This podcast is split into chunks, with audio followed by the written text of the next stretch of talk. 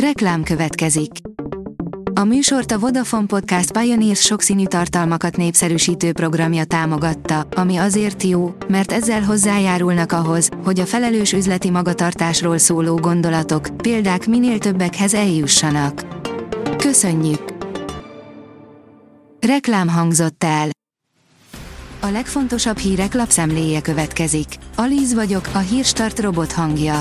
Ma augusztus 6-a, Berta és Bettina névnapja van. Aláírásgyűjtést indítottak a Szlovákiából átköltözőkkel felduzzadt rajkán a pozsonyi busz visszaállításáért. Orvos, hivatali ügyek, rokonlátogatás, legtöbbször emiatt használták a magyar határon át közlekedő pozsonyi városi buszt a rajkára költöző szlovák állampolgárok. A járat megszűnt, a helyi önkormányzat most petíciót indított, írja a Telex. Mítosz, hogy a szigorítás visszaszorítja a drogot, írja a 24.hu. Az adatok azt mutatják, hogy a droggal kapcsolatos büntetőszabályozás szigorítása kimutatható módon nem csökkenti, a lazítása pedig nem növeli a drogfogyasztást, állítja Sárosi Péter, a drogreporter.hu alapító szerkesztője a Tangó és Kes legújabb adásában.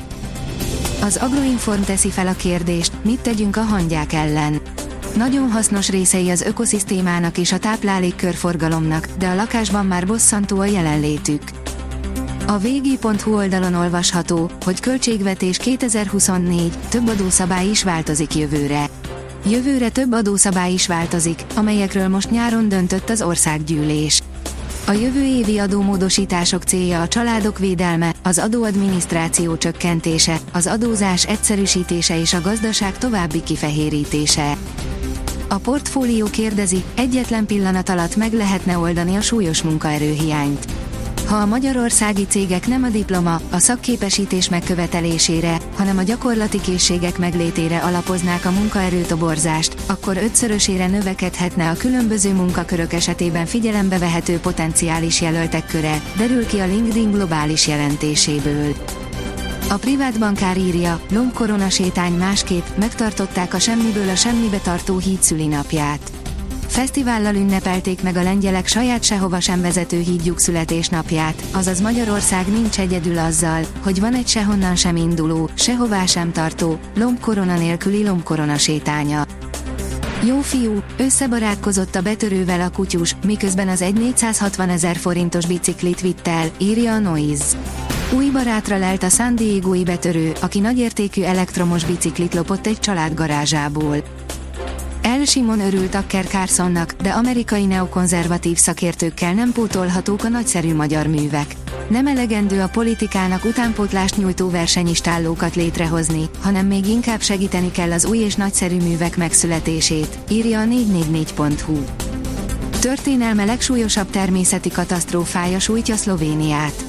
A szlovén miniszterelnök szerint a heves esőzések okozta áradások akár 500 millió eurós kárt is okozhattak már, áll a Hír TV cikkében. Videózni kellett a 11-es párbaj utolsó lövését. Az amerikai csapat először nem szerezhet érmet a világbajnokságon egy olyan 11-es után, amit videón kellett visszanézni, írja a rangadó. Boszorkánykonyhának nevezte a kormányzati kommunikációt El Simon László, írja a Média 1. Ismét az Orbán kormány módszereit kritizálta a Nemzeti Múzeum főigazgatója, El Simon László volt Fideszes államtitkár, aki korábban már neki ment a Nemzeti Sport állami dotációjának is. Balul sült el Zenden és Xavi Judo párbaja a Barcelonánál. A futball karrierje során a Barcelonát, a Chelsea-t és a Liverpoolt is erősítő egykori holland középpályást, Bugyui Zendent nem csak a futballban, hanem a küzdősportokban is tehetségesnek tartották. Ő végül a futballt választotta, ám a judótól sem szakadt el, áll a büntető.com cikkében. A sportál oldalon olvasható, hogy ott folytatja a kecskemét, ahol abba hagyta. Hétfő este a Kecskeméti TIE is megkezdi szereplését az NB1-ben az első fordulóra kiírt, Ferencváros elleni mérkőzést szeptember 27-re halasztották, az előző idény ezüstérmese a bajnokságot 2-0 Szalaegerszegi győzelemmel indító Kisvárdát fogadja a 20 órakor kezdődő mérkőzésen. A kiderül írja, helyenként két havi eső esett a hétvégén, képválogatás. Villámárvíz, szélvihar és égeső kísérte a legintenzívebb viharokat az elmúlt napokban. A látványos peremfelhővel érkező heves zivatarok félelmetes, mégis lenyűgöző alkotásai a természetnek. A Hírstart friss lapszemléjét hallotta. Ha még több hírt szeretne hallani, kérjük, látogassa meg a podcast.hírstart.hu oldalunkat, vagy keressen minket a Spotify csatornánkon, ahol kérjük, értékelje csatornánkat 5 csillagra. Az elhangzott hírek teljes terjedelemben elérhetőek weboldalunkon is. Köszönjük, hogy minket hallgatott!